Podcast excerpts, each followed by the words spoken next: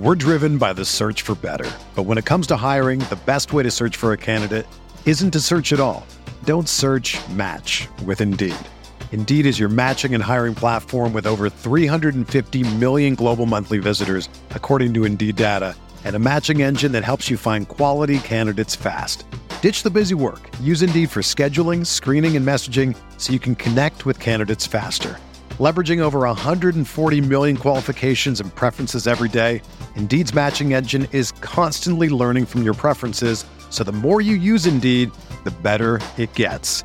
Join more than 3.5 million businesses worldwide that use Indeed to hire great talent fast. And listeners of this show will get a $75 sponsored job credit to get your jobs more visibility at Indeed.com slash BlueWire. Just go to Indeed.com slash BlueWire right now and support our show by saying that you heard about Indeed on this podcast. That's Indeed.com slash BlueWire. Terms and conditions apply. Need to hire? You need Indeed. This podcast episode is brought to you by Coors Light. These days, everything is go, go, go. It's nonstop hustle all the time. Work, friends, family expect you to be on 24 7. Well, sometimes you just need to reach for a Coors Light because it's made to chill. Coors Light is cold lagered, cold filtered, and cold packaged. It's as crisp and refreshing as the Colorado Rockies. It is literally made to chill. Coors Light is the one I choose when I need to unwind. So when you want to hit reset, reach for the beer that's made to chill. Get Coors Light in the new look delivered straight to your door with Drizzly or Instacart. Celebrate responsibly. Coors Brewing Company, Golden, Colorado. In 2003, Nike signed 13 year old Freddie Adu to a seven figure contract. But Freddie didn't live up to the hype. He has turned down every single documentary project looking closely at the details of his career. Until now. People are going to look at everything you did because of the hype surrounding your arrival and what they think you can be. I'm Grant Wahl, and this is American Prodigy, Freddie Adu, from Blue Wire Podcasts. Blue New England sending QB Jimmy Garoppolo to 49ers. We believe we found the right guy. Garoppolo, quick pass,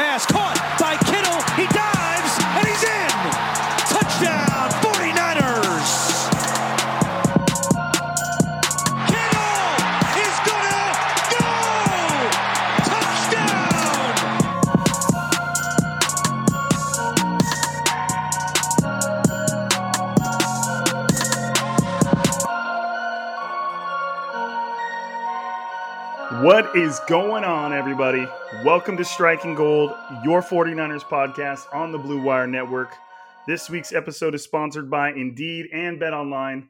My name is Rob Lowder. I cover the 49ers for the Blue Wire Network. And joining me tonight, same man as every other night for the last 100 times, Eric Crocker. What's up, bro? We made it, man. We're here, man. We're here. Have we ever told anybody how how we started this podcast? We actually got the question. All right, so I guess we can answer it now. Someone asked, "How did we uh, get on this podcast together?" That's it's a good question. Well, I want you. I mean, you're the reason that it happens, so I think you should be the one that tells the story. All right, so since we have this um, sexual attention or whatever, that That was a great question, bro. Um, I slid in Rob's DMs There it and I said, "Hey, man, will you do this podcast with me?" Basically, that was how it was. And I called him on the phone. Rob, like myself, I, I think I have a stupid sounding voice. Rob doesn't care as much for his voice, you know, live or whatever, you know, people listening to it. So that was his one thing where he's like, "Man, I kind of, kind of sound like Kermit the Frog, and uh, I don't know if I want to do it." I was like, "Dude, I, my voice sounds stupid too. So we'll just sound stupid together." and we'll put out some good 49er content and people will like it in. And so far, man, it's it's been doing very well. Well, and I remember too, like when you very first called me, you kind of said like, "Hey, well, I mean, you're gonna need to you're gonna need to host this." And Oh, yeah. I had never I had never hosted anything in my life. I, like I said, I hated my voice. I'd never ho- hosted anything in my life. I'd never done anything with the podcast other than uh, jump on it with the old 49ers Hub boys. So I was like, what am I about to do? And, uh, you know, we did our first episode while I was in Santa Clara for training camp. And it was like, it was just like I, had no idea what I was doing. I had no idea how it was going to go, but I knew that at least Crocker was with me, and I basically told him I was like, I'm not going to do this unless you're doing it with me. That way, you know, if we fail, we'll fail together. And um and you know, hundred yeah, because the way it was like originally pitched, it was like uh I might do an episode, you can do an episode, we might do some together, right? Right. But right, yep. We've done everyone together, and and and not just everyone. You know, for the last year, we started off doing just one a week. Now we do multiple a week and we still you know continue to do all of them together. So it's been it's been it's been really cool. Yeah because when we signed up to do these multiple podcasts a week stuff i didn't think you were going to be down for it because it's like podcast overdrive you know what i mean? So i didn't want to volunteer you for it. And uh and then here you are you uh you were like totally down and now we're just busting out for a week like it's nothing um but if you are listening to this podcast right now i don't even know if i said it but if you are listening to this podcast right now, we are broadcasting it live on Twitter through StreamYard. So if you hear some like if it just seems a little weird, that's because we're all like we've got people in the chat and and we've got, you know, looking at ourselves, which is a new experience, at least for me. uh, I mean, I guess I've done the video game streaming stuff, so it's not that new, but it's it's just new for the podcast. So um but yeah, this day, I mean, I figured today it was striking gold 100. Uh, our Crocker and I's 100th episode together. I, it just felt like you know involving you guys doing a mailbag that was just random. And yeah, we got a lot of random questions, so uh, it's uh, it should be legit. So, um, I mean, let's just get to it, right? What else? Do, I mean, it. well, okay. Breaking news. Yeah, I mean, they saw they they they got Takk McKinley, yeah. which is, I mean, that's significant. It's you know he hasn't done much this year. He's only played in four games. I don't even know what he hurt or what his injury was. He's been, I think uh, he's been more like disgruntled than anything. Like just not wanting to. He's wanting been to wanting out. He's been. Has he been out. inactive? Like, have they made him inactive in games? I haven't looked into it that far. You know what I mean? I haven't either. But I know as far as a, an impact player, he's a pretty good pass rusher. He's a former first round pick. He's kind of like when I was watching him, he's like a slower version of Dee Ford. You know, like he's not nearly as fast. He's not super, super powerful. Okay, uh, just wait says he hurt his groin, so that would make sense. Um, he's not super powerful. He's not super fast. He's kind of like somewhere in between. And uh, I mean, I think that he'll be. I mean, would you say that? I mean, obviously, Kerry Hyder's having a hell of a year, but would you say that he's now the best pass rusher on the team? That's healthy. Possibly. Now, again, it's not saying much considering you know the injuries the 49ers are dealing with right now but I, I could see him coming in and being possibly better in theory. In theory, he is better than Hyder, right? I mean, you know, right. he was a top 20 draft pick. Um, he was a junior college transfer, actually. Um, junior college. He's a native of the Bay Area. So with him going to the 49ers, he's actually coming back home. Uh, right. Right. Yeah, you know, in theory, yeah, he's the best pass rusher, but he actually has to get on the field and be more productive than what we've gotten out of Hyder so far. Right, and keep his head because obviously he was not happy at all uh, with how things were at the Falcons. And he's in the last year of his contract. I think he becomes a free agent next year. So, you know, I, I don't know exactly how this is going to unfold as far as his future with the 49ers and what he sees as his own future there or what he's going to go after this. I know though it was it was no sweat off the 49ers back. Takk McKinley's not due a lot of money. They should only have to kind of pay for what he's left for this season. And, you know, they get a pass rusher to help kind of seal up a weakness. Uh, it might it it might allow Arik Armstead to move inside. I don't know how they're going to implement him yet. I don't even know how much he's going to play. I don't know how much he's going to be on the field. It's a little too early to just say. I mean, theoretically, yeah, it would it would allow Arik Armstead to move inside, but then you're messing with what Kinlaw's been doing. You're messing with what DJ Jones has been doing, and even Kevin Givens has been playing really well. You know, I don't I don't know how much they're going to be willing to shake things up for Takk McKinley, but um, well, he and he said, "Can we talk about where the hell Arik Armstead went this year?" I don't know that he's been gone. I mean, he just he's not putting up huge like sexy numbers as they would say, but I mean, he's still doing his job. Remember, most of the plays that get focused on, at least what I've seen when it comes to Armstead, is the bad ones. Like he might not have sacks, but there's still a, a ton of good plays where no one's really all that eager to give him his credit. Yeah, there was one play yeah. that showed kind of a, I guess, a poor effort where he kind of wasn't really sprinting out to get to the uh, to tackle um, uh, Kamara Kamara in the uh, open field. So then he kind of got out there late. Then he missed the tackle. Then he kind of jogged over and then like fell on them. It, it did look a little weird. But I'll say this: um, if you guys remember, kind of what the Seattle Seahawks pass rush was, and how you know during their you know the Legion of Boom and the pass rush was cooking with Bennett and those guys and uh, Avril, and it seemed like everybody that went to that team for whatever reason because of some of the guys that were around there and how they had this uh they had like this culture of how they were going to rush the passer and they were just getting after it every single play. It's a lot i don't want to say it's easier when you have everybody getting after the quarterback and it just kind of makes you hungrier it makes you more aggressive right now it seems like armstead is kind of the lone man out there and right it's probably all his friends a, are gone yeah all his friends are gone and it's probably a little harder to keep that motor on the thousand. Now, I'm not making excuses for him. Like if that's the reason, that's not a good enough, you know, excuse to not be productive. But it seems like that's something that he's kind of going through where he's dealing with not having Buckner next to him, not having Ford on the outside of him, not having Bosa. And it's like, damn, it's just all on me. And we've mentioned on the pod before, we don't think that he's quite that guy, right? We don't think he's a, oh, everything's on me and I'm just going to be the most productive guy. I think he's better suited being the second, third guy. Right. And and he's right. really good in that role. Because we we have agreed Armstead would start on any team in the NFL. Oh yeah. Yeah, 100%. We just probably don't want him to have to be like the guy. And I think right. right now he's having to be the guy and it's taken away a little bit from kind of what what he is in theory.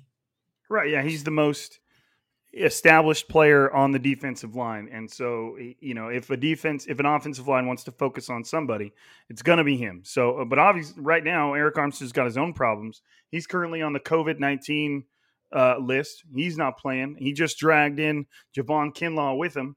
So both of those guys are, I mean, it's the bye week. They should be both, they should both be cleared by the time the next game rolls around. But obviously, in terms of, in, in addition to what they've been doing on the field, they've also got their own COVID 19 problems. So hopefully they're both healthy. Hopefully he's okay. Remember, just being on that list means you either tested positive or you were a close contact. So we'll see uh, until we find out more on that. Um, but yeah, let's let's let's get into this mailbag because we got plenty of questions. They're good questions. We're just gonna roll through this thing and uh, and we're gonna start it off. And we will try maybe like in between questions, we'll get to the questions in the chat and stuff like that. We don't want to ignore you guys. Um, but at the same time, you know, this is the mailbag episode. We put out our tweets, and we have a we have a duty to the questions. So, um, burn units coming up number one. I think. I mean, he was he's been in here. He was in here to start. I don't know if he's still in here. Um, are you ready to change your striking gold intro when Jimmy Gates Jimmy G gets replaced next year? I'm not buying the he's expected to be the starter next year. Kyle said. Kyle didn't say will be. Uh, I don't know. Crocker, should we read into that? What did you think of Kyle Shanahan saying it sounded a lot like coach speak, right? Like right. he, 100%. you know, it was, and I've seen other people kind of respond with it on Twitter, but it's like, what is he supposed to say? Is he supposed right. to be on there and say, "We are done with this guy, done with him, and he will not be back"? He can't say that, but so I think he said all the right things. We expect him to be back. Um, he never said he will be back. He just said, "Hey, I expect him to be back. I expect him to be the starter next year. We win more with him than we do without him." all of those things, you know, because what if Jimmy has to, what if Jimmy comes back this year from his injury, you know, week 16, 17, 49ers playing for, hypothetically speaking, for uh, a playoff spot and, you know, you have to th- go to him and you don't want him going in the game knowing like, well, right, I'm not even. What the hell am I? I already said I'm not going to right, be here. I don't know this place anything. What the hell am I doing out here? Yeah. So yeah, nah, man. Um, and I'm not saying that he won't be here next year. Maybe he will. Uh, but I I I don't put a whole lot of stock into what Kyle was saying. Right. I, I think that's what we all would say cap. in that same position. Right. Especially when you take a look at that salary cap and you're like, damn, like I get it. He's a quarterback. He's pretty good, but we are paying this guy a lot of money. So there's going to be a lot, there's going to be a lot of a pressure on the 49ers. I think to kind of go that way, two part ways with Jimmy Garoppolo. I don't know if they'll be able to commit to it though. I, it really just depends on where they're picking and kind of how they feel about their odds of getting somebody that's going to be able to step in because you don't really want to volunteer for quarterback purgatory. You know, right. it, it's just it's horrible. Even if it it means saving yourself money. You know, they want to have an answer there. If he's if Jimmy Garoppolo is considered a problem, they want to have an answer to it. So before they just up and leave. So, uh, but yeah, we we would definitely change the intro. um, that wouldn't make much sense. Um, do you think Takk McKinley's failed physical could be a result of him playing hardball with the Bengals, not wanting to play for them? I mean, that's an interesting theory. I, I don't know. It's interesting, but I, I would say no. And, and, the reason why is because it, it would be a one year kind of deal, right? It would it be just the rest of the year? What is that? It would be yeah. So you know, if, if you were bringing him in and it's just for the rest of the year, I think for him it really doesn't matter what type of team he goes to or an organization. His biggest thing is just putting good film out there. So when he hits free agency, he can make the most money as possible. So yeah, I, I don't think it has to do with with so much the Bengals, uh, unless he just was just set on. I don't want to go to any other team. I was I just want to go home. I'm from Oakland. I want to be back right. in that area. So that you know, right. but I I would assume that's not the case.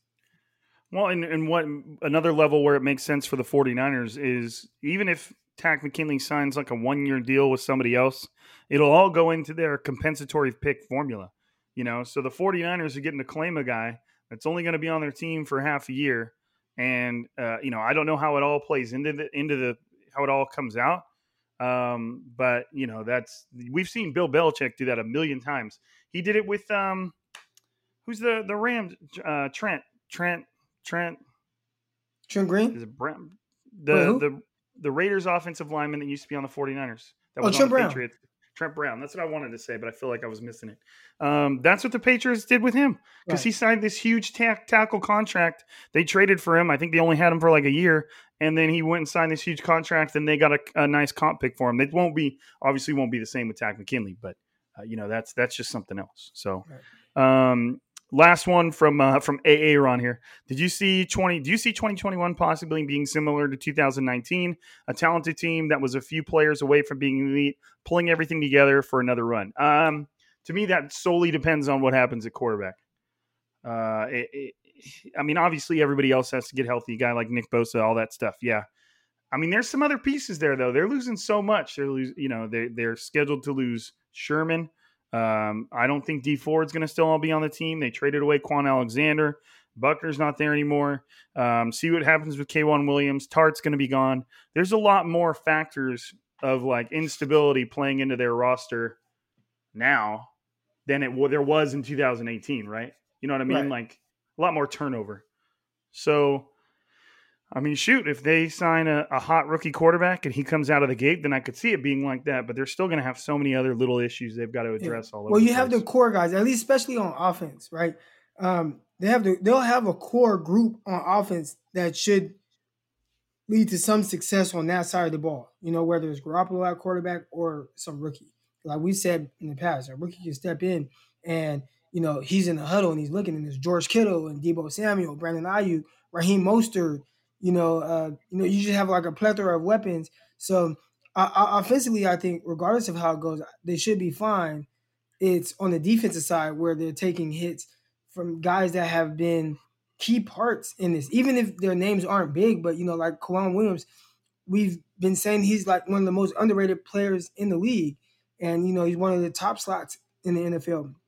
And you know, not having him or even you know uh, a Tartt if if Tartt doesn't come back, now I know, you know, we've said different things about Tartt or whatever, but at the at the very least, I mean, when he's on the field, he's he's a very solid football player, right? I've right, right. had my issues with him not being able to take the ball away, but he's he's good on the field. Like he does his job for the most part, except for taking the ball away. So you know, you start missing guys like that you know, it, it, it, does hurt a little bit. And then you have other guys coming back from injury, whether it's Ronald Blair if he comes back on the cheap contract. You have, uh, you know, Nick Bosa coming off of a torn ACL.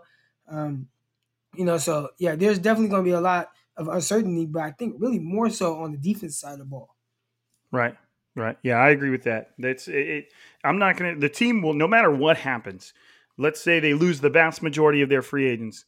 I think the team is still talented enough to make the kind of run you're talking about it's just it's just very different than what we saw last. Probably won't year. say like oh yeah, they can make a Super Bowl run. But you you say you know they're going to be they they can be good. They can be like a playoff team. Right. Yeah. One hundred percent. Um. All right. NDE the Rock.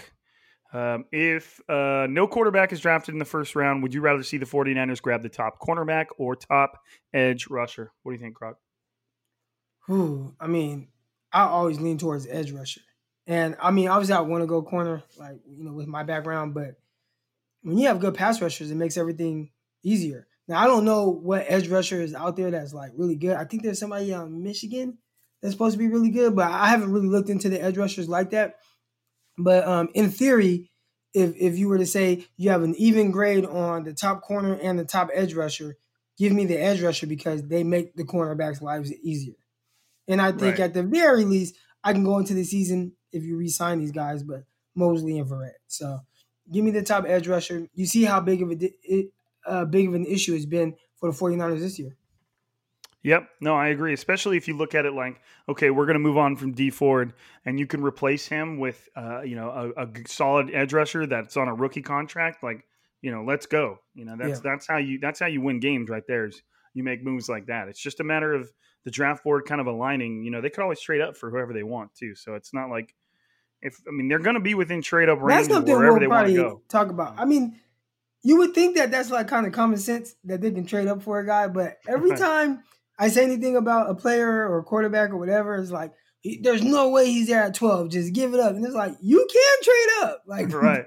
like Right. like you don't have to just stay at 12 because that's where it says you're picking.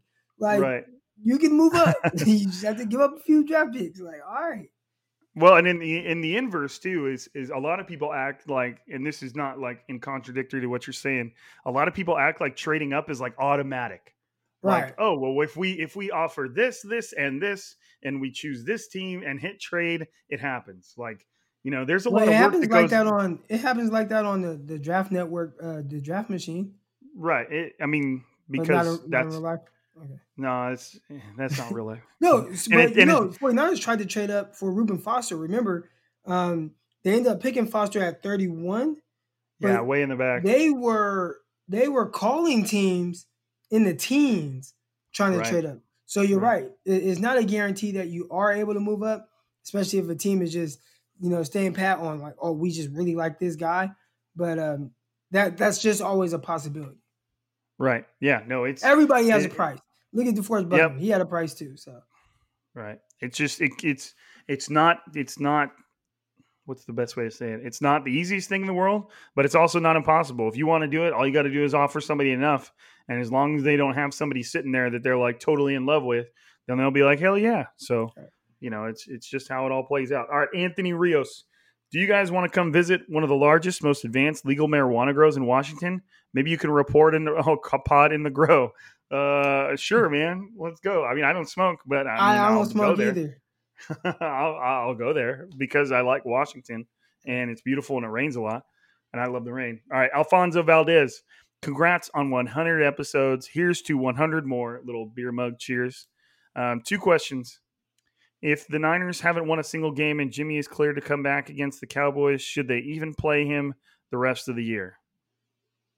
He said if the Niners have not won any games, If they haven't won a, a game between now and the Cowboys and Jimmy Garoppolo's cleared to play, should he play?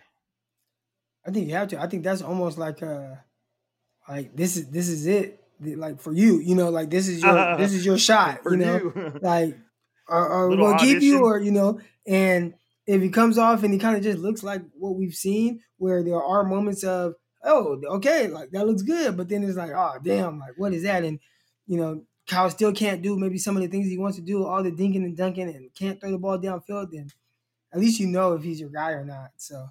I, I would Right. say yeah, because you, you have to know is he gonna you have to find out if he's gonna be the guy moving forward.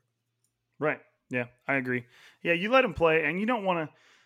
You know, there's so many guys on this on on this team that are there. I mean, everybody that's out there is still going to be playing their ass off. You don't want to give the impression that you're deliberately keeping a guy from playing just so you're trying to lose for draft picks. Like that, as much Yeah, as can't that. people on Twitter like to talk about that shit, it is not a thing. Like, like you can nobody. I mean, maybe it is a thing in like rare, rare, rare occasions.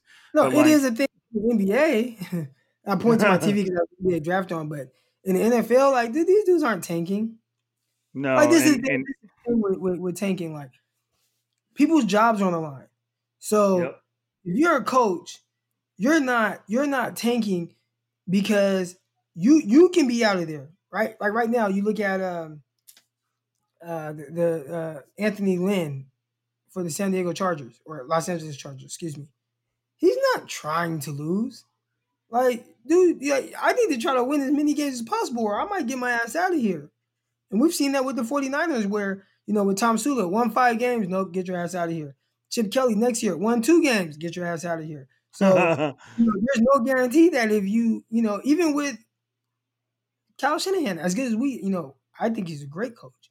But what if, what if, uh, you know, Jed York doesn't like the way that it looks and the, the way that things are perceived, and he's just like, you know what, I don't like this shit, Kyle, you got to go. I now I doubt that will happen, but yeah, no team, nobody's trying to change. Uh, and, and in that, I didn't even mention the players on the field, like the the, the players, and, and what kind of what does that do to the culture of what you're trying to build? Like 49ers is trying to turn over that leaf of of of not, of not being like a trash organization. What they've kind of been for a majority of you know between 2000 and 2020 we've had a few good years here and there but especially you know what four four good years in the last 10 but that's not that's not good. You want to build a positive environment culture. So i, I couldn't see them really just trying to tank. I, I think jimmy would play. Right, and that it reminds me of that scene from Moneyball where Billy Beane comes down into the the dugout and rips off the roster and is like talking to the coach and he's like, "Look, I want this guy on the bench, I want this guy on first base, and I want anybody but this guy first out of the pen. And he and the the coach is like, "Well, I disagree, and more importantly, I'm going to put this roster together in a way that I can explain in job interviews next year." Because he was on the last year of his contract and he was like, "Look, I'm going to make decisions that I feel like I'm going to ex- be able to explain to other teams when they want to hire me." So these these coaches can't just lose games because they like Croc said, they get fired and then they can't they can't explain what the hell they were doing when Right. somebody else wants to give them a job and and you know, they're like, "Hey man, like I was told to lose." And like you can't say that. Can't, Right. Like that will not fly anywhere. So that's just the tanking thing is it's a cool concept. Like it's cool if if the NFL were on Madden, like where it's a bunch, it's a computer simulation where there's not hearts and minds involved, but it doesn't work in the real life. Um, imagine like purposefully doing a shitty job at, at your work and like hoping something good came from it. But anyways, all right, Alfonso had one last question. You get one final meal in your life. What are you eating? probably waffles Dude, that is a great chicken and waffles bro. that's that's the That is a great best of choice. both worlds for me so roscoe's chicken and waffles there we go There you go. Um, I think mine would be a, a medium rare, uh, hard seared steak with a baked potato with everything on it, che- butter, cheese, sour cream, a little bit of bacon bits, bit of and then maybe, bits. and then maybe like um, just some really really well cooked like seasoned broccoli. You know, just who, a, who asked that question uh, Alfonso Valdez. Is Alfonso like going on? Is he on death row or something? Like, why is he asking these like uh, I know. questions like this, man? Aaron says Rob Rob won this one. Hey, I got nothing against chicken and waffles, man. I love waffles too, but uh, yeah, of course I I, love won that one. waffles. Not like Um, fried chicken. so yeah, and dude, if if I couldn't pick waffles, it might be fried chicken. Like Yeah. fried chicken, mashed potatoes and gravy, and hella buttery corn on the cob. See, I like, like- the uh the the mac and cheese, the baked mac and cheese as well. So yeah, Well, it's got the crust on top. yeah, you know, yep. Yeah, there we go.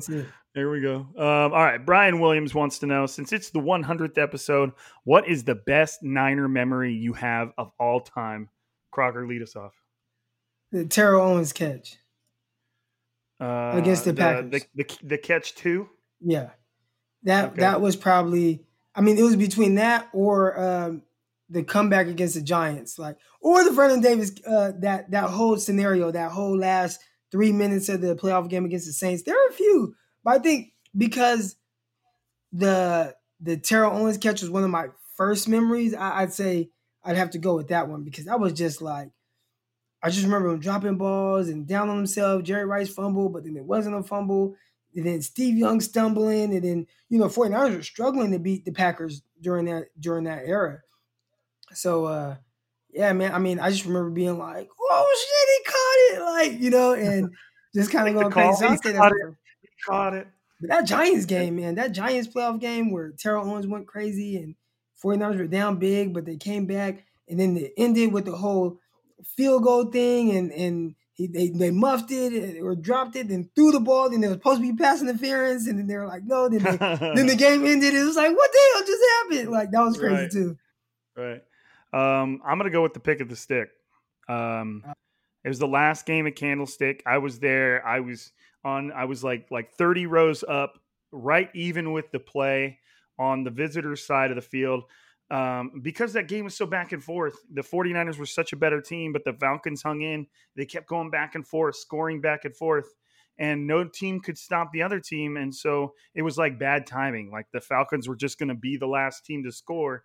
And everybody in that stadium, which was so energetic the whole game, was like that place was silent, you know, as the Falcons are just driving down the field. And everybody's like, they're going to score and the 49ers going to lose. And this is going to suck ass. Because that was also to just go to the playoffs too. And we're sitting there like I'm not I'm I'm standing, but I got my like my head down and I'm like, man, this is gonna suck. I'm with my little brother, my dad, and my best friend. Um, and it, and I'm just sitting there, and all of a sudden, you know, he throws that ball, and it and it goes. And from my view, I didn't see it. Obviously, we've seen it a million times. We know what happened.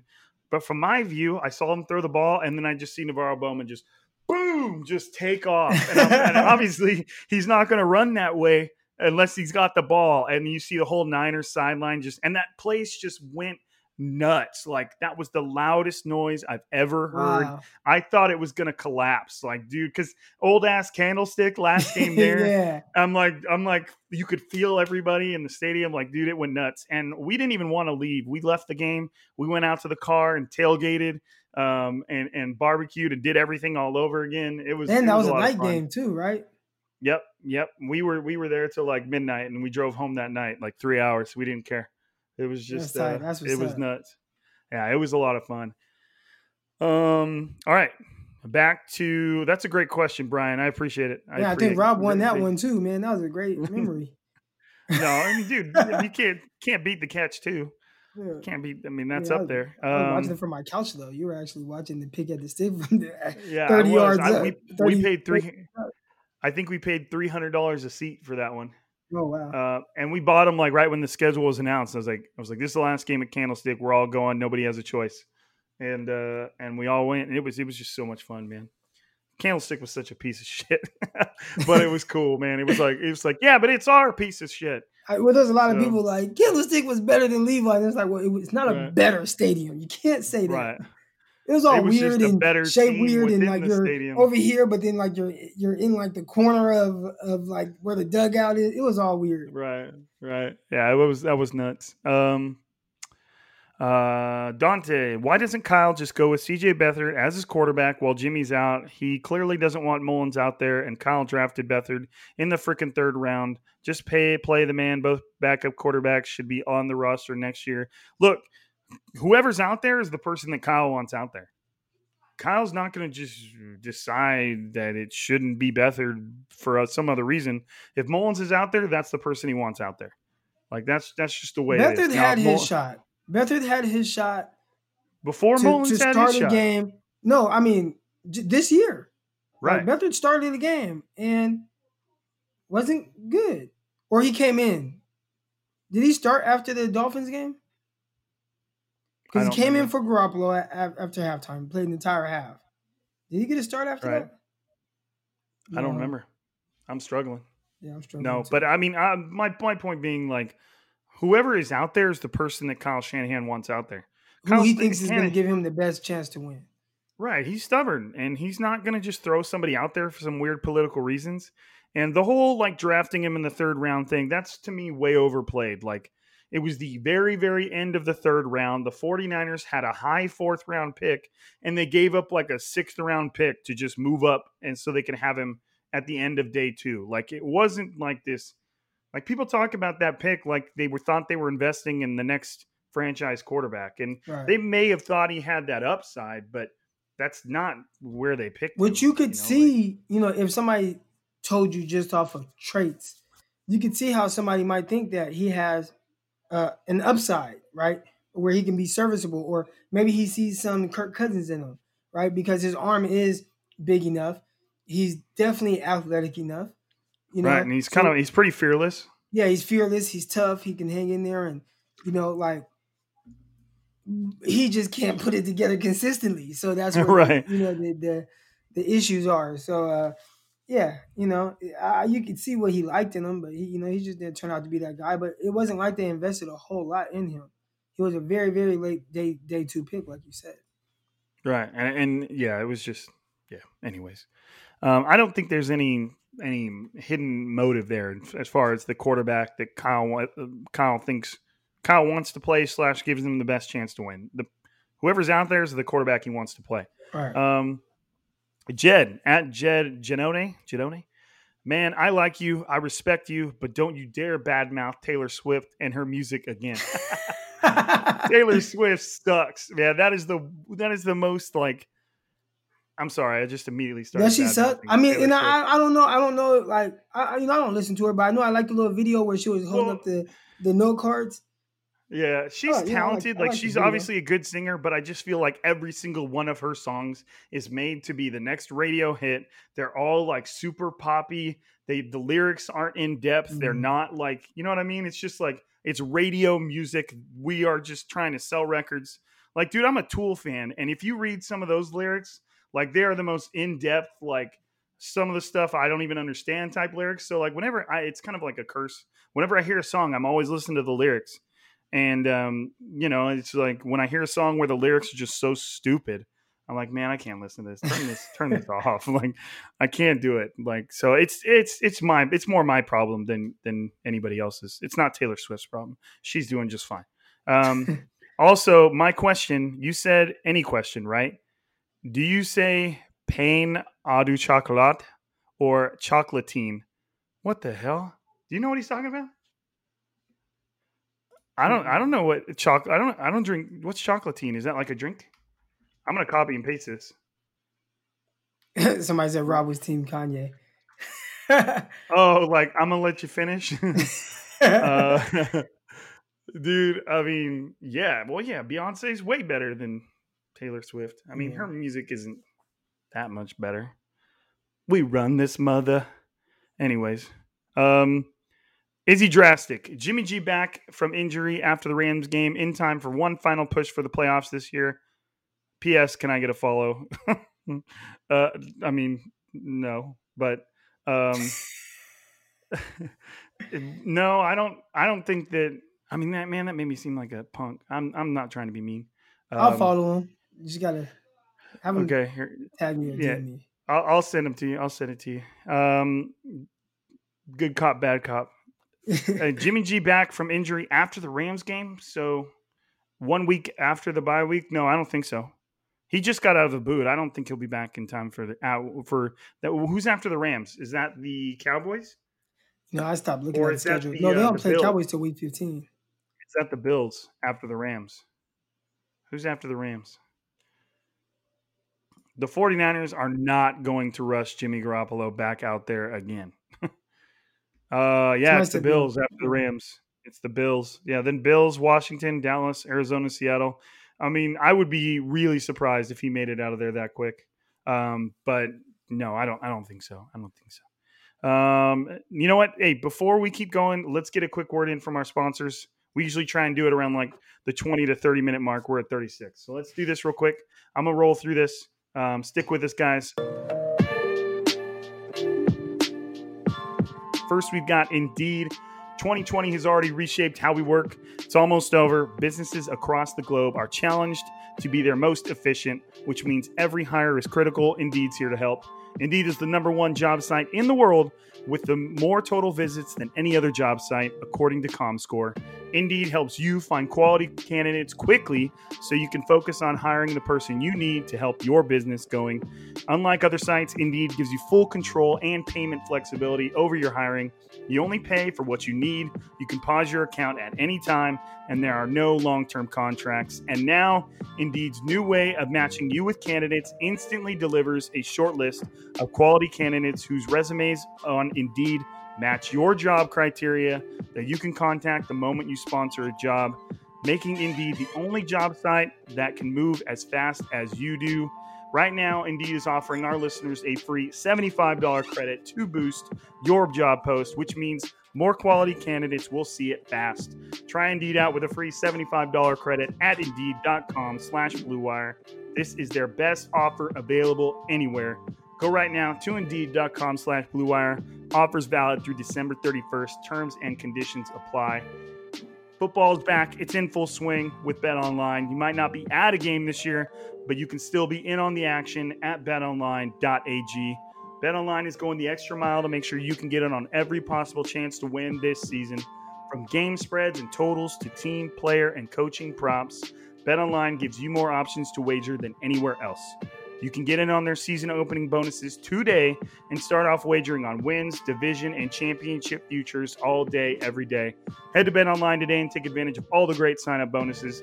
Don't forget to use promo code BLUEWIRE at betonline.ag. That's BLUEWIRE. It's all one word. BetOnline is your online sportsbooks experts.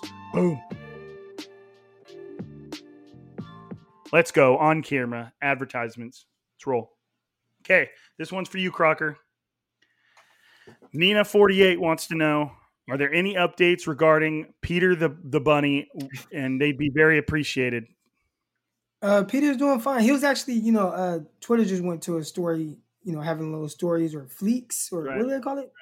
Fleets, yeah, fleets, like Fleets. a bunch of boats. Fleets. Okay, um, so you know they got the fleets or whatever. He was my first and only post on there so far. So uh, Peter's doing Shout fine. Peter.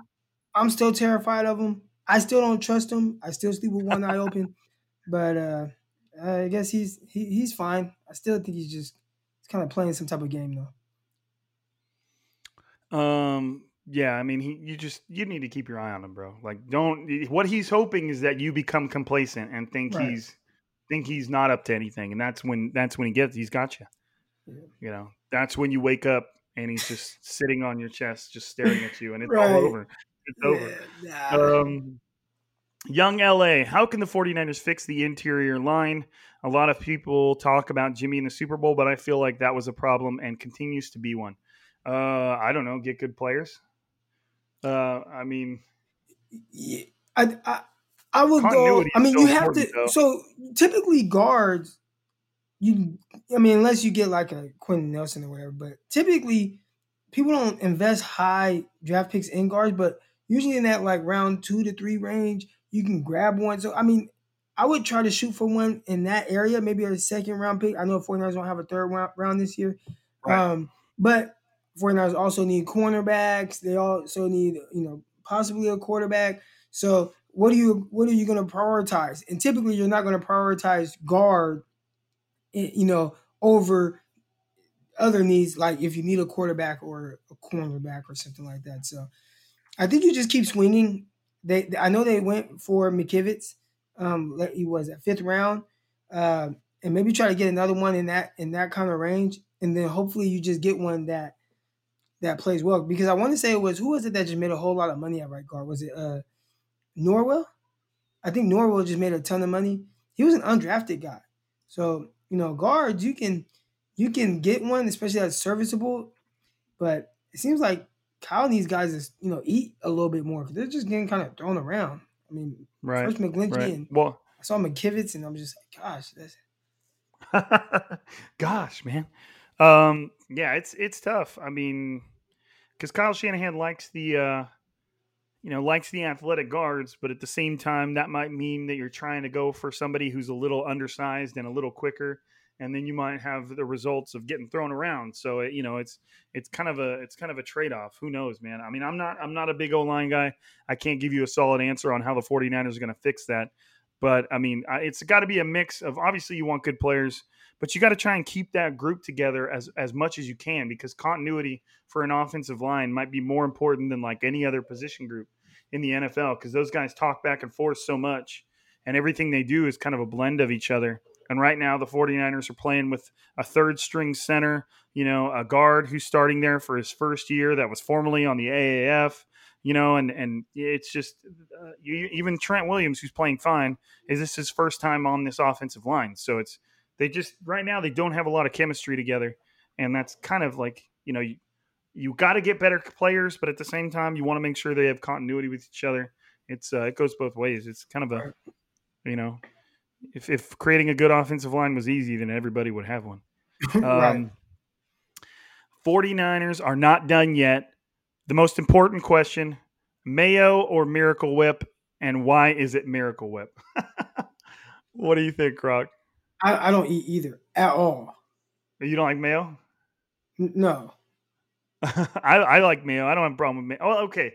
When I say I like mayo, it doesn't mean I'll just straight up put a spoon in mayo and like eat it. Eat nah, shit. but you eat a, on a burger or something, right? Yeah, yeah, yeah. I, I feel like it's it's solely there to like just kind of give your it's like it doesn't have a ton of flavor and it just gives you your whatever you're eating uh, just a little bit of moisture you know what i mean like if if you can super super taste the mayo then you're putting too much mayo on there i don't know why i don't like mayo uh, maybe some kind of something as a child like traumatized me and i just can't you know because when you have traumatic experiences you kind of block those out. Oh yeah, yeah, yeah. Maybe i had a traumatic experience with with mayo but i will not eat it. But the weird thing is, I'll eat coleslaw, I'll eat uh, macaroni or things with like mayo is like a key ingredient. I'll eat like yeah. special sauces from places, you know, when I know it has mayo, but I won't eat straight mayo, like on a sandwich or burger. Like literally, and when I say I won't eat it, like if my wife brings me a burger from Wendy's and it has mayonnaise on it, I just won't eat that. I'll just eat my French fries. and I don't well, know I mean, why. I, got some kind of weird block going on. I don't know. Hey, it is what it is, man. It is what it is. Uh, I've never been able to like drink eggnog, mm. which, and I think that's solely because the name is gross sounding. Like, eggnog, like why I mean, the hell would I want to touch that? Had it with the like eggnog with the like alcohol in it. I I, I might have had, but uh, you know I'm I, I don't touch it. See, hey, so Swaggy Swaggy Jermaine, man, he gets me. Yeah, no no tomato. Okay. Oh yeah, yeah. Okay, yeah. So he doesn't like, yeah, he doesn't like mayo. And then the the McFlails with me. He said mayo is king. I don't think it's king, but I like it. Like uh, Carl's Jr. spicy chicken sandwich. It's nothing but spicy chicken, tomato, lettuce, and then mayo, and I like it. Like I don't know, but anyways, um, with limited cap space, this is from Doug Funnie. Oh, I love that show. Do do do do do do do do do do. Um, yeah with I one of my one of my good one of my friends back in the day, he had a chin that was round, like he had no real chin, and then he had a super flat body. So we just called him Doug. he was Doug funny to us. Um, uh, with very limited cap space, who would you rather resign, Crocker? Uh, Jason Verrett or Richard Sherman? But you can't have both. Uh, that is tough. Yeah, I'm gonna go with Verrett. But it's tough because of everything that Sherman brings from a leadership perspective and everything, and like a mentality, a mindset. But I, I just think, in the sense of like what I would ask someone to do, I think Verrett, he's just a little younger, you know, a little more spry, um, you know, in his ability. But nah, that's really tough. That's really tough. Yeah, it is, and I think I would go with the same. And because one, I'm a sucker I'm a sucker for an underdog story, man, and I want to see Jason Verrett's story continue. You know, I want him to get paid a little bit more. I want him to put together another season. I want him to make the Pro Bowl. Um, you know, I, I just want to see his story continue. And, and I'm right there with you with Sherman. I think he's one of the most valuable players on the 49ers team right now, even while he's injured, just because he's such a presence and he's such a leader. Um, but, you know, at, at some point, things have got to give. And if one has to go, I think I'd keep Verrett just because yeah. I want to see that. that Someone story. in the comments said uh, sign sign Verrett, convince Sherman to coach, but I, I don't think Sherman's going to coach. If no, he's going in the booth. Yeah, I, I would yeah. go TV. He's gonna, and I think just listening to how Sherman talks, Uh, I think he'll be great at it. Like I think he'll be really, really good at it. He's very smart and he's very instinctual and he's very, you know, so he'll have insights just like, you know, kind of like Tony Romo has. So, uh, you know, we'll, we'll see. Hopefully he does do that. Uh, Ahmad Otala at Ahmad80. Congrats on 100. Thanks, bro. Saleh is doing Saleh is doing cr- incredible things with what he has, and I believe he'll be a head coach next year. Do you guys think they'll bring in Dan Quinn to replace him? Who else would be in play? Oh man, I, I haven't done nearly enough research to know who's in play. Um, but I mean, Kyle's worked a lot with Dan Quinn. I don't know. It kind of makes Yeah. sense. I, I'm not I- sure, I though. could see it. That would be weird, right? Because like Dan Quinn was the head coach. Uh, yeah, and it just kind of you know flop. But um, yeah, I mean he has a scheme that Kyle likes. Typically, guys, it's hard to know like who's going to be a defensive coordinator. A lot of times there are younger guys that were you know are a position coach somewhere, and then they turn into a coordinator, kind of like what we saw with Robert Saleh. So if you don't get a guy that's more of a retread like a Dan Quinn, then it'll probably end up being somebody that we've never heard of. You know what's cool though is when the 49ers hired Robert Saleh, people were like totally like, what the hell? Like, who, uh, why is this guy getting the job? And who is he? And he's worked out really well. Yeah, very well. You know, you know what I mean. I I think it's and same thing with John Lynch. Everybody was totally on board with Kyle Shanahan, but the same thing with John Lynch when they hired him. Everybody was like, "What the, the I hell?" it- and sure, he's made some mistakes, but he's still he's done a probably a lot better than people would have thought he did. I, I think it, it too it was a little weird because of what the 49ers were coming from. And remember, they made this the the Lynch hire before the Kyle hire, you know. And I think a, the 49ers were kind of have been like a kind of a joke. And you went from Right. Tomsula and his sweaty uh, you know, press conference and farting or whatever he did. You go from that to Chip Kelly, and now the whole thing was a disaster. And then your first hire is John Lynch, and I think it just kind of came out off like, what? I know that was my reaction. I was like, John Lynch, the football player, like on TV. Right, like, I was really Well, confused, but I was just like, anybody. all right. He wasn't a part of their interviews. They had a lot of good candidates lined up. He wasn't a name that had been mentioned. Like nobody had even heard anything about him. So when it was announced, it was everybody was like, "What the hell?" Like you know. Um, but I mean, things. like you said, Saleh was just you know as much outside the box, and he's turned Right. out out very very well. I know. I mean, I think I think he's proving just as much this year as he had in, in years past. Definitely. Like the defense is playing at a respectable level despite losing half the freaking starters. So I mean, I, I do I do agree with you, and I think that he's going to be a head coach next year because people are going to look at what he did this season and how that group is still playing, and they're going to have a lot of respect for that. like So- you said, you said, you know, how would you be if somebody was just like, "Hey, Rob, um, you want to go play in this game this weekend, but you you can't take your six best defensive players. Like you got to sit all these six best guys and Right. just Good replace luck, them with whoever you can, and just go out there and play. And you'd be like, "What? How can I do that?" But he's done a good job, Right. even with those circumstances. and that's and that's what he's done, man. That's what he's done. Um, Jamie at J underscore Mittom is Takk a starter from the get go, assuming he passes his physical. Uh, That's no, no. If if anything, you know, I think he'll probably start relatively slow and get a few snaps. You know, on like obvious passing situations where all they have to tell him is, "Hey, go get the quarterback." Um, but no, I, I don't think he'll be a starter right out the gate. I don't even know if he'll ever be a starter. He'd probably just be a rotational pass rusher on like obvious passing downs. You know, it's not like they're paying him huge money. He's not like there's no like onus to for the 49ers to make him a starter. Right. Um, he, he's just a good player that kind of fell into their lap. So we'll see. Um, Sean at SR underscore 707. If the 49ers don't go QB in round one, are there any intriguing mid round options, in your opinion, that are worth developing? Croc, that'd probably be more your question, bro. I Uh, yeah, at- I, haven't looked into like mid round guys. I mean, obviously we know the kind of the consensus top five uh, or six, but outside of that, yeah, I wouldn't I wouldn't know yet. Yeah, no, I wouldn't either. I mean, I think most of the guys we've looked at, uh, I mean, like Mac Jones, Kyle Trask, those are all still guys that are like probably first round picks at the Yeah. very latest, early second, like kind of like a Derek Carr thing. So, you know that yeah, that's what I'm assuming too. Uh, I know that they announced it. Isn't wasn't it Kyle Trask is going to be at the Senior Bowl? Did they say that? that- I, I didn't see that. I, I've been seeing Nagy post, you know, guys, but I, I haven't seen that yet. Right. Let me see. I think he's going to be there, which is cool because you always get more, just more visuals on a player. Um, I didn't see it. I didn't see it right off the bat, so I'll. uh All right, hey McFlail, I appreciate you being in here, man. Appreciate you. Thank you very much. Thanks for hanging out. Um, uh, my big golden nuggets, cute. Let Sherman walk, keep him, and move him to safety. I definitely would blame him at safety. If if he can if they can afford it and he will stay and he wants to stay and he doesn't try and wasn't want to get like a bigger contract elsewhere then then I would do everything I can to keep him that doesn't cripple your ability to get other players. Correct. You know, like I agree. if you're if you feel good about him then hell yeah, man. I think Richard Sherman at safety would be pretty cool. He's always been a good tackler and a good hitter, so he's not going to mind.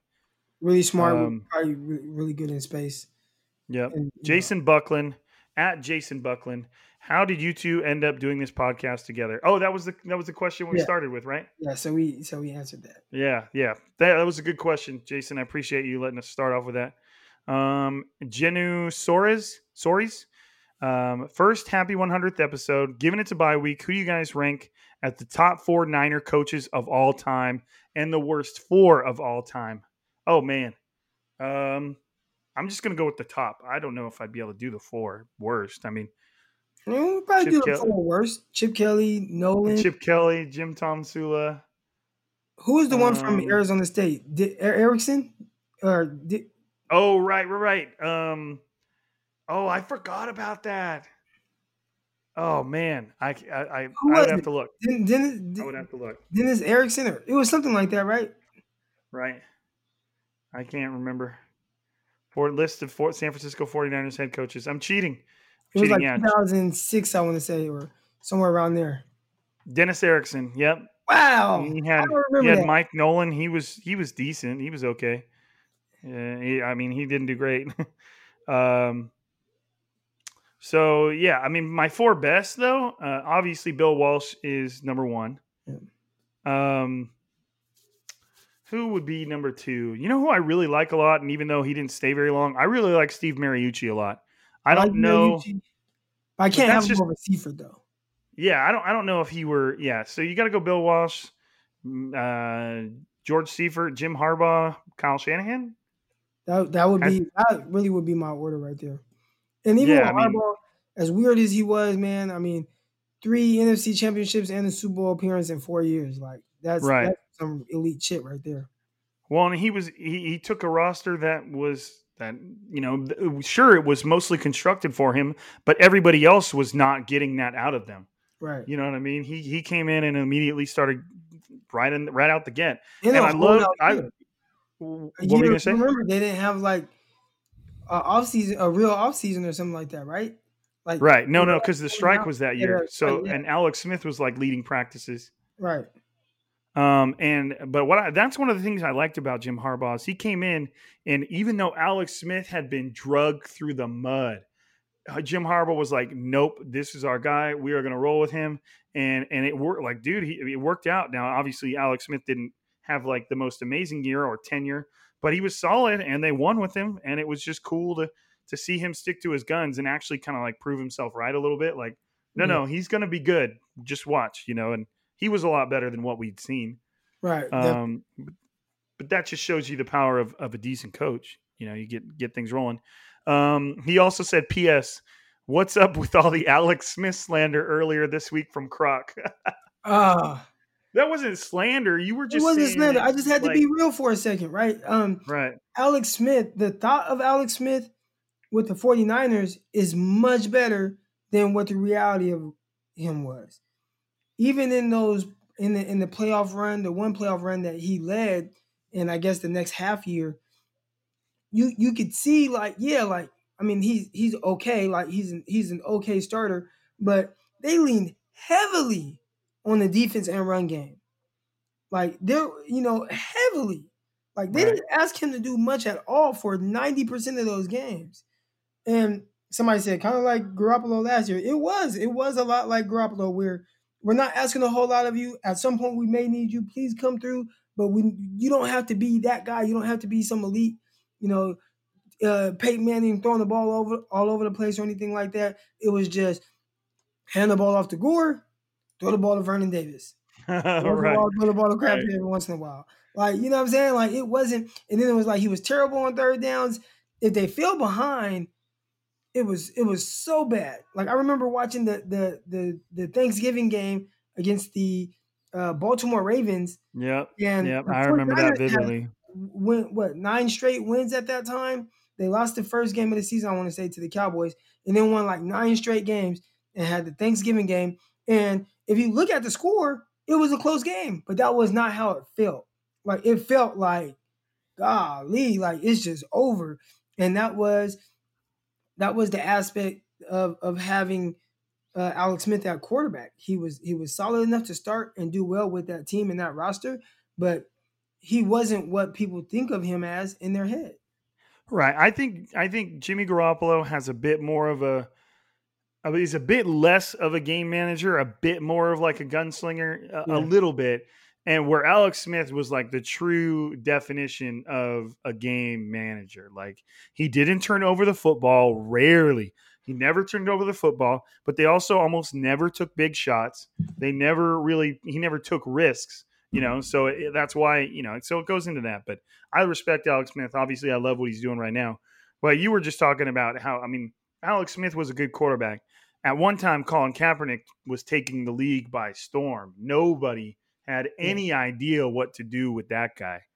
You know, he was just dicing people up left and right. So, you know, I'll never forget that run against the Packers where like just nobody realized he still had the ball and he just burned everybody for like 50 And yards. The rant kind of came from somebody saying that Alex Smith was a more successful quarterback. Right, yeah, that's where it originated from. Kaepernick. And I'm like, more successful in in what way? Because he didn't Right. achieve more. Like he didn't. No, he just what I'm saying? stayed in the league longer, and obviously there's plenty of other things that went into that. Right. So You know, so, um, but yeah, so I mean that's a good that's it's a good conversation to have. Obviously, you can say one is better than the other without disrespecting the other, but I do think that Colin Kaepernick accomplished more in a shorter period of time. Um, and then he said, "PSS ham over turkey every day." I agree. Correct. Um, and then we have to at least bring this tweet by Carter up, you know, because he said, "Does this obvious electrical electric sexual tension between you two ever get in the way of the product?" uh, like I don't know, man. I mean, hey, we just, we vibe well together. That's all. That's all we're. That's all we're saying there. Um, Montana. What big money free agent signings are or were the worst in the John Lynch era thus far? Um, I know Malcolm Smith's up there for me. That might be the worst. So I've seen people like, okay, that first year, the 49ers had so much cap space, and that that is the worst. Had to overpay talking everybody. He, he's worst. But they were just trying to, can we get guys in that kind of understand what we want to do and try to build our roster off of that? And I don't think it was so much. I think they did want to be obviously competitive. But I don't think they were expecting these guys to just like, we're going to hit the ground running and take the league by storm. It was, we got to get some guys here people don't really want to come here. We got to overpay some guys, and let's go with some guys that we know, and they can help implement the system of how we want to run it. And that was kind of how I took it. Right. But yeah, he I mean, yeah, was he just- was. He was the worst. He was the worst signing because he barely played. so it was like we're trying to do all that, but it's like, damn, you don't even play. On the, you're not even on the field. Right. And I guess you could say the same thing for Dee Ford because he's, you know, he, Yeah. he's he's been struggling. Um, Kwon Alexander played. You know, Kwon Alexander played a He lot. missed a good amount of time too, though. Yeah, he He did. missed Uh, but I mean, eight games last year, and then he missed a bunch of games this year.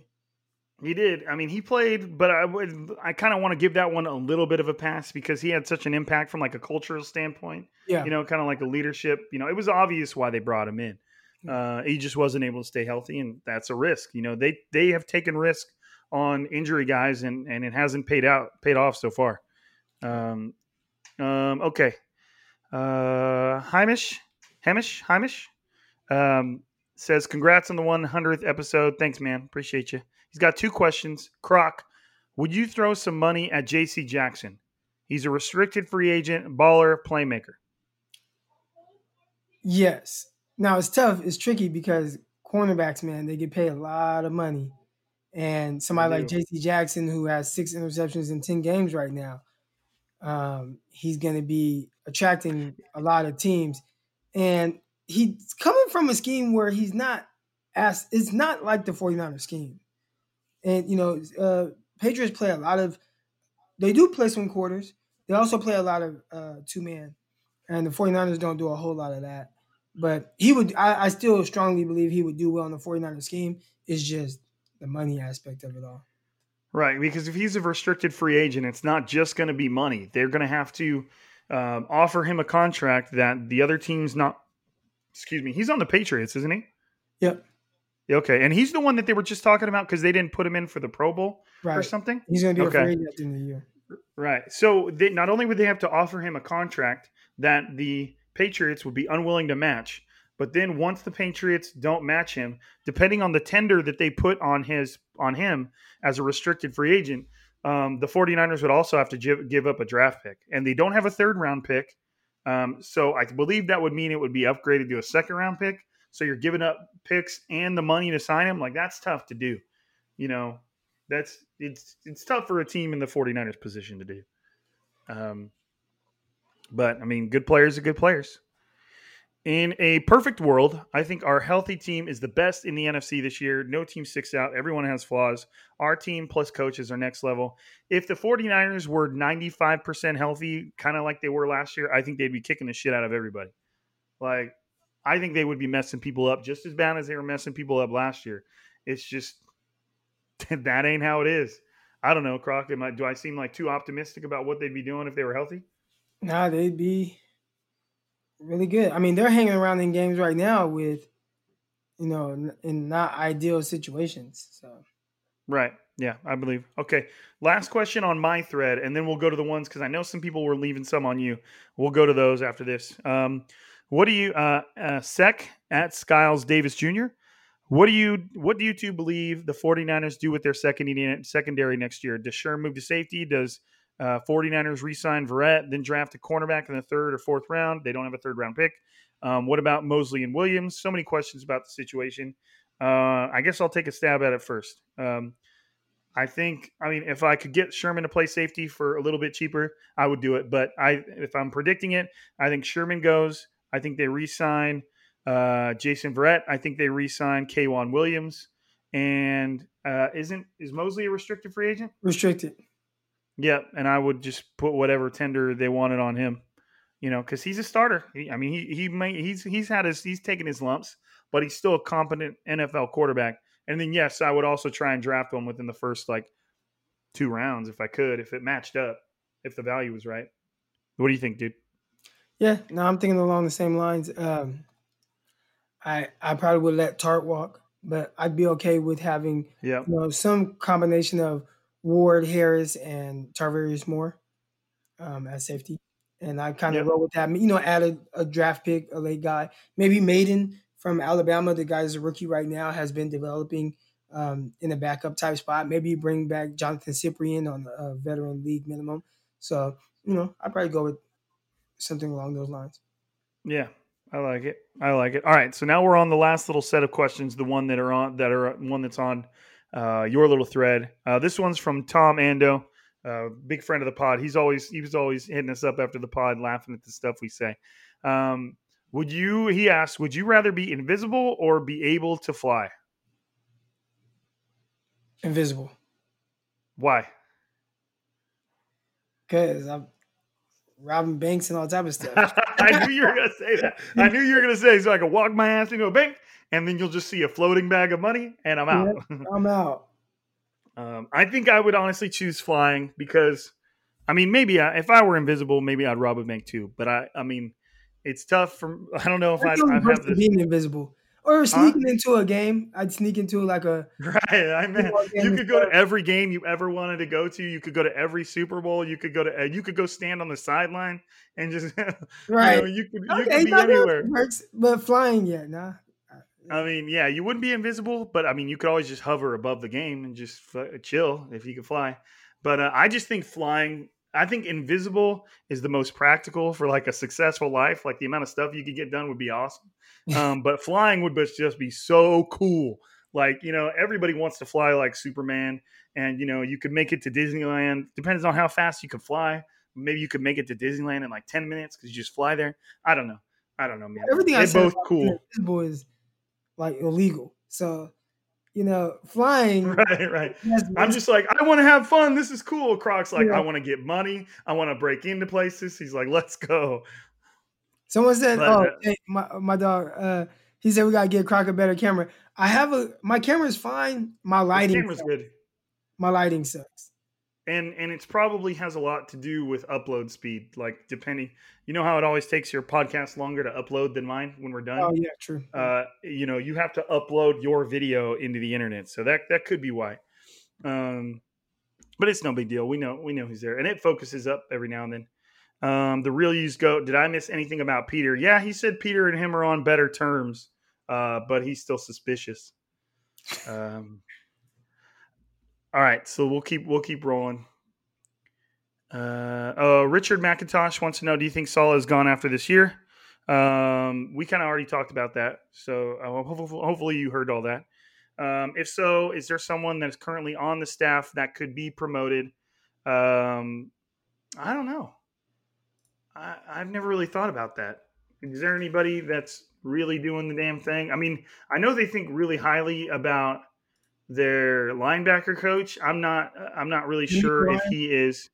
Right. Yeah. I mean, he's a former player. He was really good too. Uh, I'm not sure if he's like a, a, a, a coordinator candidate though. Uh, I don't know. I don't- Usually, you know, those, they usually those front guys like uh, Chris guys that were- Kocurek. are linebackers because linebackers they understand the coverage behind them and they understand fronts. It's Where true. like It's true. secondary guys like myself, we typically don't know the fronts. We just kind of stick to like coverage. So a lot of times you do see like guys that are like linebackers end up being you know solid coordinators because they understand how the entire defense works together. Right. Yeah, that's a good point. And I know, like, I think DeMeco Ryans is like a pretty sought after coach too. Like, I know that other teams have been after him, so we'll see. I mean, there's that could be somebody. Uh, Rick Powell at Rick Powell. Um, hey Crocker man, I assume we'll bring back Moseley next year. Do you think we'll also bring back Sherm and Verrett? I, I would you- if I had to choose between the two, I, I'd pick Verrett. Yeah, same, same. Alex at Thickless Cage. That's funny. Thickless Cage instead of Nickel. Never mind. Um, assuming the 49ers won't be top 10 in the draft order, should they trade up to draft a QB, even if it's to sit behind Jimmy Furyk, say like what the Chiefs did with Mahomes? Uh, my answer is yes, emphatically. Like, I do, don't think they would keep Jimmy G in that situation, though, because of how much money he's due and how much that would help them keep the team together. But if if they do decide to keep him, then yes, I'm still going after. The thing I'm about going Jimmy, after a quarterback. yeah, the thing about Jimmy G is you have to make a decision on him. If if, if going all in on a qu- quarterback in the draft is going to be your thing, then you gotta you have to make a decision on Jimmy G before free agency starts because yeah, because they're gonna try and yeah, right. you you're, you're going to want to use some of that money to build around your young quarterback. Right. And they might try to trade him if a team is willing to pick up that contract. He has to agree with that. Did you see that? He has some kind of no trade clause in his contract. No, I didn't see that. I Yeah, didn't saw see that. today. I think it was Albert Breer that uh, posted it. He has a no trade clause for the tw- 2021 season. So if they are going to trade him, he has to he has to agree with the destination. Interesting. Interesting. So Patriots Patriots it is. right. Um uh Patrick Heilig at Kurtz 49. Are we going to start CJ after the bye to figure out who the best backup for Zach? Yeah, are we going to start CJ after the bye to figure out the best backup for Zach Wilson? Shoes, man. I I, I I'd, don't- I'd be looking for another backup too. I mean, I, Right, know I don't- I think Mullens is a good backup in short span. Like if oh man, my ankle hurts, I can't finish this game, and Mullens has to come in. I think you're fine there. But it's when you guys start playing a little bit more than that, it starts getting. yeah, we've been we've been seeing it. I might Um try to go how the Redskins did uh, with RG three and then drafting Kirk Cousins in the fourth round. You know, do something like that where you know bring in some guys that you know maybe maybe should be better than what you've seen over the last four years from those two guys. Right. Yeah. I, I mean, to, to me personally, I don't really care what they do with CJ Beathard or Nick Mullens. Because I, they're not starting material. They are backups at best. So do whatever you want with them. Start whoever you want, just as long as you don't think that there's anything to do with being a starter. Right. You know, um, Matthew Perkins at Giants fan two eight four zero three five.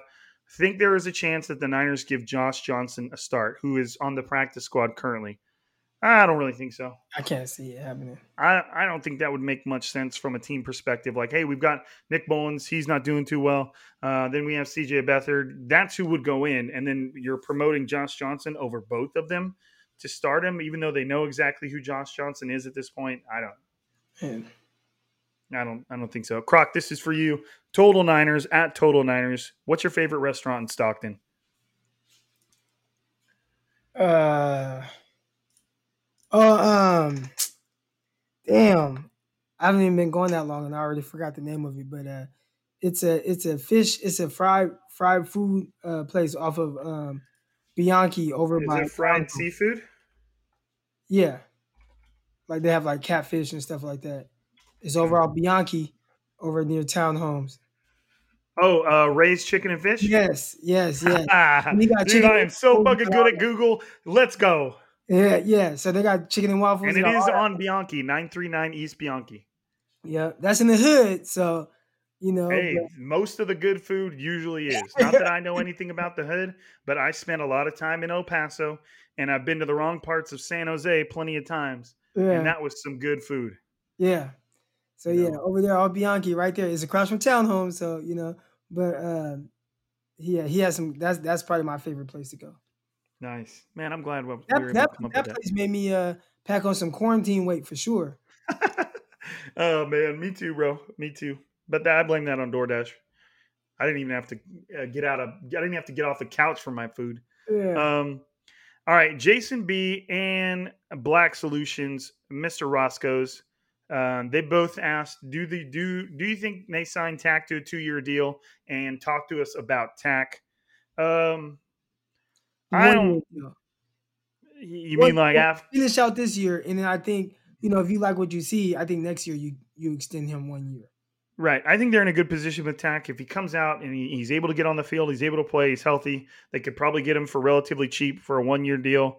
Um, but if they if he hits free agency and signs a two year deal with somebody else, then at least that kind of goes into their comp pick formula. I think so. Um, you know, it, it, to me, it could go either way. Um, but I wouldn't sign him to a two year deal unless he comes out and just lights it up. Like, hey, I'm home. I have all this uh, California energy. Let's go. And he just gets like five, six sacks to close out the season. Then, Right. I mean, maybe you're just like, hell yeah, let's go. Um, uh, all right. So that, I mean, that's it for our questions on Twitter. I mean, we've got a couple chilling in the chat. Do we still have Parnell Motley? And if so, I'd rather have him activated instead of Dontae Johnson. Man, 49ers fans hate Dontae Johnson. Yeah, well, Motley is on the on the practice squad now. Dontae Right. Johnson, I will say this: last game I was watching the Saints game, he was out there quite a bit. It was some kind of like Playing third, injured too. third safety role or whatever this, this past game. Um, at one point, the 49ers had a ton of DBs on the field. They had obviously the two uh, corners, Verrett and and Moseley on the field, but then they had uh, Jamar Taylor, Jimmy Ward, Marcell Harris, who was playing like some type of linebacker position, I think, and uh, Tarvarius Moore. Like they and then and Dontae Johnson. Like they had a bunch of defensive backs on the field at different parts of that game, and Dontae Johnson was one of them. And you guys didn't notice him. And if you don't notice him, that's a good thing, right? right, I didn't, I, didn't see, right. I didn't see anyone bring his name up like, oh man, what the hell is Dontae Johnson doing? So, you know, whatever role they had him in, which was it looked like some type of safety type role. Um, I'd have to go back and look, but I think he was. Yeah, they were playing like a bunch of different like dime packages and stuff. Then had like Marcell Harris at linebacker, and you know, like like they, it was all over the place. I wish I would have paid more attention to it. I noticed it late. Like I, I mean, I, I would see one on the field, and I wouldn't see Marcell Harris, and then I look and I see Dontae Johnson, and I see. I was like, damn, they playing a lot of different defensive backs right now. Yep. Yep. All right, man. Well, let's we'll at least we'll, we'll let's wrap up the podcast. We might stay live for a couple minutes afterwards, but for everybody listening on Striking Gold right now, um, like I said, we did this whole thing live also on on Streamyard. But as always, I appreciate you guys for being on the podcast. I appreciate you guys. Like I said, 100 episodes. This is our 100th episode. And we would not even be to this point if you guys weren't tuning in here and listening uh, and, and hitting us up on Twitter and, and just making it super enjoyable and fun and obviously successful. So we appreciate you guys. Uh, I, I wouldn't can't even put that into words how much I appreciate you guys. So thank you for uh, for helping us get to 100 episodes. And, and like you heard in some of the the questions, here's to 100 more of them. Cheers. Appreciate you. But for another night, this is Striking Gold signing out. Peace.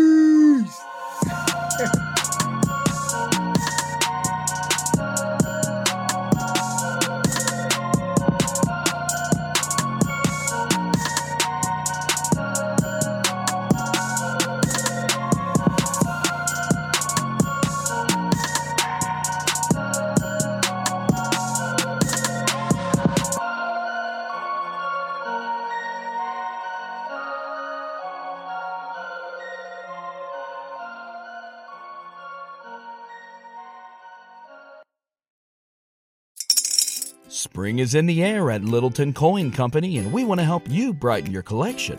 Visit us at littletoncoin.com all month long to enjoy 15% off your purchase. With a wide selection of coins, paper money, supplies, and more, Littleton Coin Company has something for every collector's taste. Use promo code SPRING at littletoncoin.com for 15% off your purchase all month long. Restrictions apply.